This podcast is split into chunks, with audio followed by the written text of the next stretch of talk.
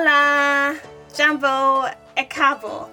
Welcome to the Rich Immigrant Podcast. This podcast was created to be what the next immigrant needs to thrive and what we need as an immigrant community. In this podcast, we talk about attaining financial independence, living full lives in the new countries we call home, and we'll do all that while talking about topics that pertain to the immigrant community all over the world. We'll do that with grace, with truth, with love, and yes, with great background music. So please dance into every podcast episode with me. I'm Dee Olateru, and I'm your host. Welcome. Hello, my people, and welcome back to the Rich Immigrant Podcast. This is Dee Olateru, and this is season two, episode 10. We did it, guys. This is episode 10 of the second season of the podcast, and we are wrapping up season two. And so I'm recording this after I've just had a really, really, really mentally tough um, and physically exhausting um, two weeks at work. And so thank you for your patience. And, and I know this this episode was delayed a bit, but I just I just wasn't able to do this um, and focus on you know my job, my career that pays me. So thank you for understanding. Um, and so the first few months of the year, I, I, I typically you know manic for me. And so, you know, this two weeks almost took me out, but thank the Lord they did it, and I'm still here. And so I love being back and um, and and talking with you on the other side of of this, you know, microphone. And and the cool thing is that you can literally be listening to me anywhere in the world. Um, I checked my stats the other day and I saw that the Rich Immigrant podcast has been played on six continents.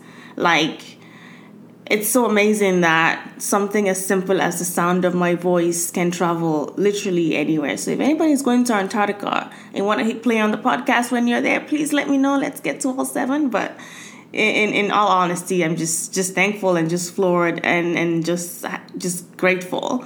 Um, a friend sent me something this week about you know starting a podcast and what to expect, and it was really really really great reminder because you start these things and you put it out in the world and it's going to take time. You know, it might take time for people to see it or even hear it or even just hear your message. Um, and so I just want to send this to encourage somebody. My podcast has not blown by any standards, but it's growing slowly, and I think that's that's what the, that's more the norm for for most of us. There's some of us that will blow, you know, quickly, and but for most people, there's that slow, steady increase. And so, whatever it is you're doing doesn't have to be a podcast. Um, if there's someone here that needs to hear this today, um, keep going. Sometimes it will take doing 100 episodes for your podcast to, to, to grow. Sometimes it'll, it'll take, you know, pitching your business, you know, 100 times for you to get that bigger opportunity. Um, but I hope that you continue to grow and, and, and, you know, with doing it one more time, the second time, the third time, the 50th time, you truly will get better. Um, but as you do that, also try to learn okay, what else can I do to get my message out there more? But I just wanted to send this message of encouragement to someone that's trying something and it's seeming like it's taking long. Many things are supposed to take long, and, and don't be don't be distracted or, or or discouraged by what seems like overnight success of overnight successes of others because in many cases it really isn't overnight um, and on the other hand, maybe it is overnight, but again, their path is different. Um, so please stay the course. But thank you for being here. And look, I've already gone three minutes. I haven't even gotten into this episode, but that's okay because this episode is more of a freestyle answering Q&A type episode. So I feel like I'm I guess I'm I'm already kind of right on track or or in the spirit of this episode. And so newsletter family, I want you to know that there's an email coming into your mailbox this week. Um, and if you're not part of the newsletter, you can join. Just go to www.therichimmigrant.com and scroll down to the bottom, and you'll be able to sign up and you'll get my monthly emails that are starting this week. So, thank you for doing that. And if you don't want to go to the website, just go to my Instagram, click on the link in my bio. There's a link to get a net worth tracker. As you sign up, you get a free net worth tracker and you get to hear from me even when this season of the podcast is off cycle. But of course, I'll be on Instagram the whole time, so you're not gonna really miss me. Okay, So let's get into this Q&A episode. I'm answering six of the questions that you guys have sent me. Um, some of them are just get to know you questions, some of them are money related, some of them are just migration related. So all of it. So I'm going to be talking through a number of those. So let's. The first question is a, is a heavy one, but I wanted to answer it, and I think today is not the day for my full story. That time will come, and when that time comes, don't worry, I'll, you'll be the first to hear it. But the, the question was about, you know, tell us about your journey from a student visa to your current status in the US. Um, and I think, you know, that's a question that I too wondered about many people. So I think it's a very honest question and it's very fitting for this community. Um, so this one is for my fellow immigrants. So here we go my coming to America story. So I came to the US on an F1 visa, and that's a student visa. And after graduation, despite good grades and all of that, um, I ended up without a job that would sponsor me for a visa. Um, and so I used my OPT. And then at the time, I, you didn't have to use your OPT in your field of study. So I used my OPT to work in a factory making light fixtures for $10 an hour. At the same time, right, I was, the clock was ticking on my OPT because you just have one year to work or find a job. And so I applied for while I was working in the factory. I would get home in the evening, study for my GMAT, started looking to schools to apply. I applied for to go to my master's. I did not need a master's at the time. The master's was just a move out of necessity um, since I wanted to remain in the US at that time. And so I applied for my master's in accounting. And I said, if I was going to apply, while I don't have the money, I'm going to apply to the best programs in the U.S. for a master's in accounting. So I applied to um, University of Illinois at Urbana-Champaign, and I also applied to um, University of Austin, University of Texas at Austin. Thankfully, and by God's grace, I got accepted into both. Next was just how we're going to pay for this um, this graduate school, which they were not cheap. Both are bigger schools; they were not cheap at all. I think they were each like fifty grand or more for one year. um, but thankfully, I, I got a scholarship. Both actually offered me scholarships. Um, and then uh, one was a full ride and the other was not. Um, the one that was not a full ride was the UT Austin program, and they were so gracious. I went with the full ride, of course, because I, I didn't have money for anything. Um, and but even in, in with University of Texas at Austin, I you know they they were so gracious, so kind. They called me to congratulate me and even when I called to tell them, I took the extra time to call and tell them, you know, that, you know, I'm so thankful. It's a top program and I love how engaged they just were so warm. They had current students call me. I'd never had a school do that. Um, but I, I told them I had to make the choice based on my financial situation, but that I was so thankful and grateful. So that's how I went into grad school um, pretty much for free. And then, um, you know, the, that's the thing is that while I was in undergrad, I was qualified but I was not positioned. I was not positioned in a place where, while my school was affordable, I was not positioned in a place where firms that would sponsor me recruited from. And so sometimes you might be qualified but not positioned. And that can feel, that can be a very hard pill to swallow because you look around and you see that one, the first differentiator between you and others um, in getting certain opportunities is, is, is, a, is, a, is a circumstance that you cannot control. And for me at that time, it was uh, my passport and the fact that I wasn't a U.S. citizen or permanent resident. That's that's a that's a hard pill to swallow, but um, I guess the way I just took it is, you know, life is life, and we're dealt different things, and I was just gonna do the best with what I was dealt with, and you know, I'll leave the rest to God, and and just just move on from there.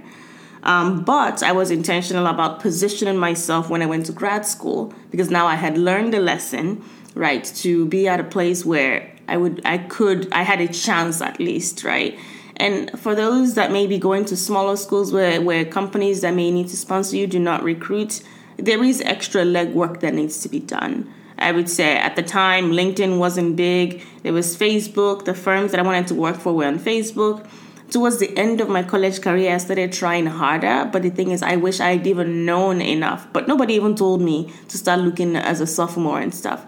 Um, and so I wish I had known enough to start earlier. Maybe the answer would have been different. I don't know, but it might help somebody listening today. That's why I'm saying this. No, no regrets on my side. My path was just supposed to be take longer to get my associate job, and, and that's okay.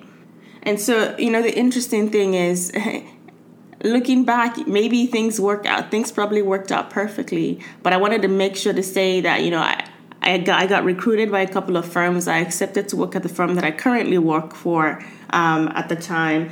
But the funny thing is, you know, they agreed to sponsor me for the H 1B. It was in the middle of the Great Recession, right? So it was in 2009. Uh, and previously, people that got H 1Bs with me when, um, at the time I graduated from undergrad, you know, they had the H 1B cap where there's only 65,000 visas in a year, and many people were not able to actually, even though they were sponsored, couldn't get the visas because the cap was maxed out.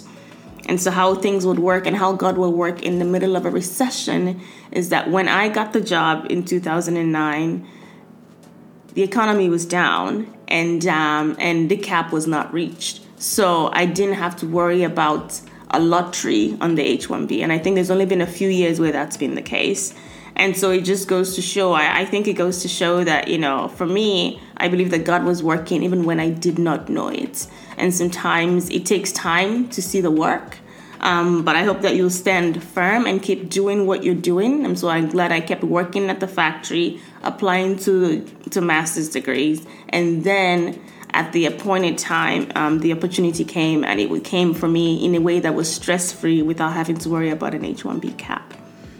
So that's my story. And so there's a longer part to this, but at least I feel like I wanted to at least tell that part of my story at least answer that question. Um, but I will say this a couple of things I would say to someone, you know, as a student. One, learn your options for employment early on right? Don't wait until you're one year from graduation. Start and learn early on. If you have a niece, a nephew, or cousin, tell them that. Two, if you need sponsorship, go hard to get the summer internship. It's so much easier to get a job offer that way. Like now I'm on the side as a professional and we see students come in and if you do a decent job at your internship, it's really hard to mess it up. You will get the offer. So please work hard at getting the internship so you don't have to work harder at getting the offer um, in your last year of college that just went long, so I'll go quick on the next few questions. Oh, before I go on, I just want to say, you know, I know that sometimes you can do your part because I did get good grades, be a leader on campus, connecting with people, and you still might not get the job. And I want to say that I'm sorry about that because I have I have lived that, um, and um, it can shine a light, like I said, on some of the things that are just you know un- that can feel unfair about the world. Um, but again, focus on your alternate plans. Are you an America or bust or UK or bust kind of person? Is there room elsewhere, but your eyes cannot see beyond what is in front of you because you're so close up to what's in front of you? And so I wish I had really thought about go moving to Canada much earlier on, right? It would have been honestly saved some stress. So I would say yes, you know, sometimes we can get into a place where we're comfortable and we want to stay there, but step back, look at other options, and just step into them. Now, moving on to the second question I got, the question was around can I speak to starting up a business or side hustle as an immigrant? Yes, I can. I would love to speak to that. Um, generally, in, immigrants are more entrepreneurial. And so studies show that immigrants as are twice as likely to start a business than native born um, US people, at least in the US. And actually within the immigrant category, refugees are actually the most entrepreneurial people, and I find that so interesting. And so, of course, immigrants are massive contributors to, to, to the economy. And of course, they're big ones like Elon Musk and the founders of WhatsApp. And there's Rihanna and there's so and Arianna Huffington and so many people. But there, like I said in a previous episode, there are thousands and millions of immigrants every day reviving our neighborhoods and our economies. And that's just a beautiful place, beautiful thing to see. Looking at the stats for immigrants, though, there are more Asian and Hispanic immigrants than other um, races or groups within the US. And so I think, you know, I think for many of our parents that come abroad actually start out entrepreneurial in their own way, right? And so they're probably, they might be doing, you know, they might open up a shop, they might open up, you know, something down the road, they might do something from home. And so I think it's it's it's it's a big I mean, for many immigrants, people start businesses knowing what the, the skills or the things they know of from their home country. But I think when I think about our generation, right, we are starting, we're building startups, we're building tech companies, we're building digital digital companies, or digital services, we're building coaching businesses, we're doing so many different things, and um, I think that there, you know there is a need for more in, more incubators for for entrepreneurs, for immigrant entrepreneurs to help us grow and scale, right? Um, and I actually have an episode where I talk to my friend about how she started her business. Um, and, and I think in response to this question, I will actually post that as a bonus episode for this season. It'll be the last episode. I'll post it up in a week and I'll probably do an intro to that and then building to her conversation because we actually talked about what are the things that you didn't really know about? Because sometimes there are opportunities that immigrants don't even know about that can help grow, start, or scale their businesses. So look out for that episode. So thank you for this question. And watch out for a bonus episode in a week to, to speak a little bit more to this matter. The next question I got is on how to build long term professional relationships. And that's such a great question.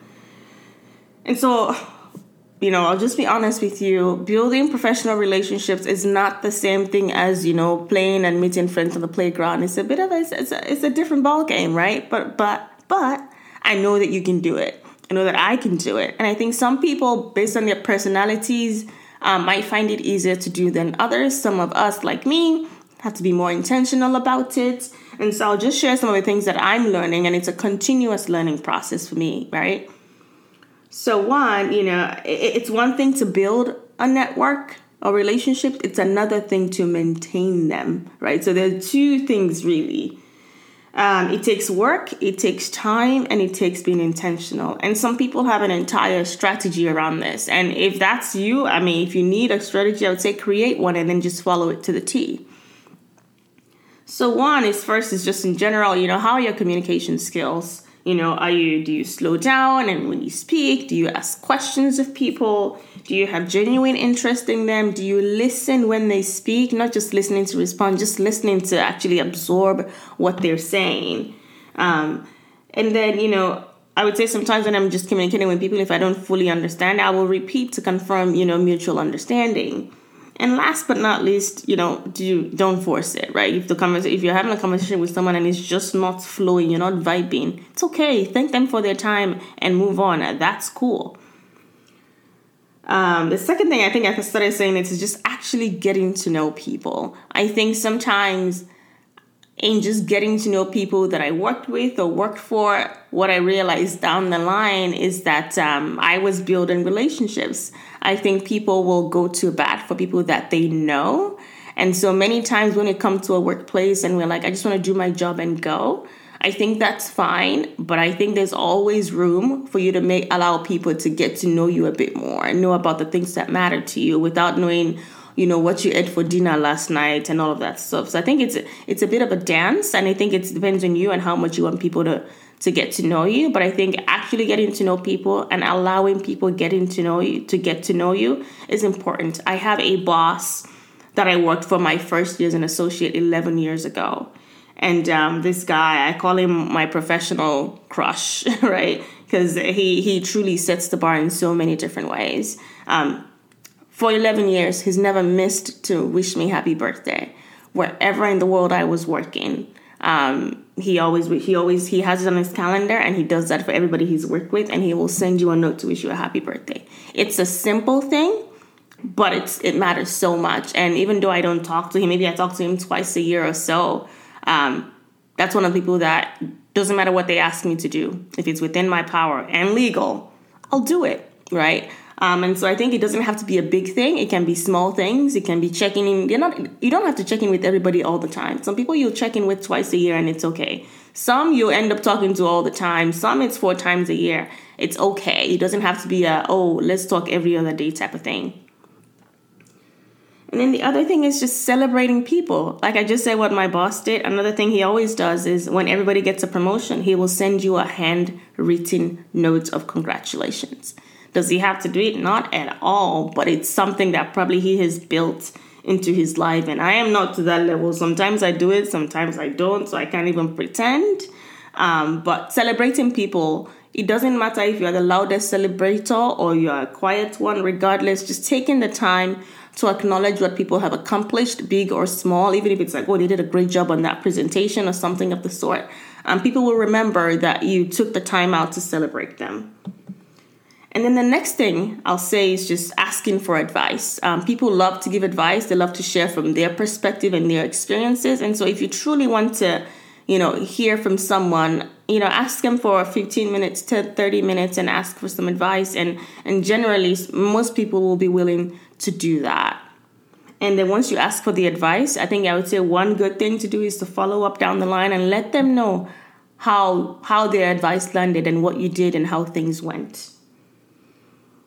And then the last thing is I said, just check in, checking in that that follow up, you know, is, is it's gonna be important. And so for me, I realized at some point that I that I had good relationships within my firm, but I had not taken the time to build a network outside of my firm. And that was two years ago. And so I decided at that time to start taking efforts to, to build my network beyond my firm. And so I'm still working on it, right? I'm still working on it, you know, and I've slacked off for the last few months because work has been manic, but I'm, I'm coming back on track. So hopefully I hope that helps you, gives you some tips, and I hope that you can actually take actionable steps going forward. Another one I got is just how do I start investing? And so there's a lot of investing FOMO right now. People are jumping into the market, and I love that investing is becoming more mainstream because it should be because it's a it's a way that people are truly able to build wealth. Um, but I, I, I do hope that we are taking the time to be knowledgeable about what we're investing in. And so there are two things I'll recommend, right? So I have two podcast episodes that are perfect for beginner investors. So the first one is season one, episode four and the episode titled Are You Ready to Invest? And so I just want to make sure that you're thinking through whether or not you're positioned to do it financially and all of that. So please listen to season one, episode four. The second thing I have is season one, episode seven. It's a follow up to that first episode, and it talks about I'm ready to invest. Now what? And so it walks you through now, once you've determined that you're ready, what next can you do? And then another question I got is, you know, how do you juggle? And honestly, I would say I don't.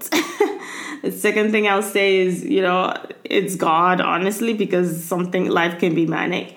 And then the third thing I'll say is, you know, um, it's priorities, right? Some of these things are important to me, right? You know, it may seem like always oh, just posting on social media, recording a podcast, but I've decided that these things are important to me. So I will take the time to prioritize those things over kind of you know leisure activities sometimes. Or right now i'm recording this at 5.30 a.m in the morning.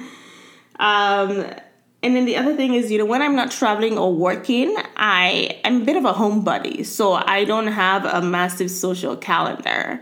And so i i have the i I'll find the time because I'm not doing 10,000 things socially. Plus, it's COVID, nobody's going anywhere. Um, I would say that I'm still looking for my own best project management tools because sometimes I feel like I still have not totally figured that out. Um, and other times, I will be honest, I drop the ball. And I would say I drop the rubber balls, right? And so there's an analogy of when you're juggling or have a lot of things going on, they're always the glass balls and then they are rubber balls. The glass balls are the balls that you've got to keep going. They are the most important things that you you can't mess up on.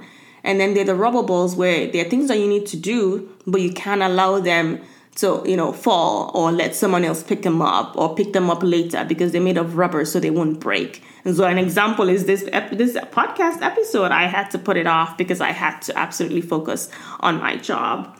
And so that's that's honestly how I how I do it. Um, and the very last question is a fun one: is Will I ever move to another country again? And um, if you'd asked me in 2014 if I had any plans to move in to go to London, I would have told you absolutely not. And so, one thing I've learned is to never say never. And so, um, I think that my story is still been written and it's better than I can even imagine.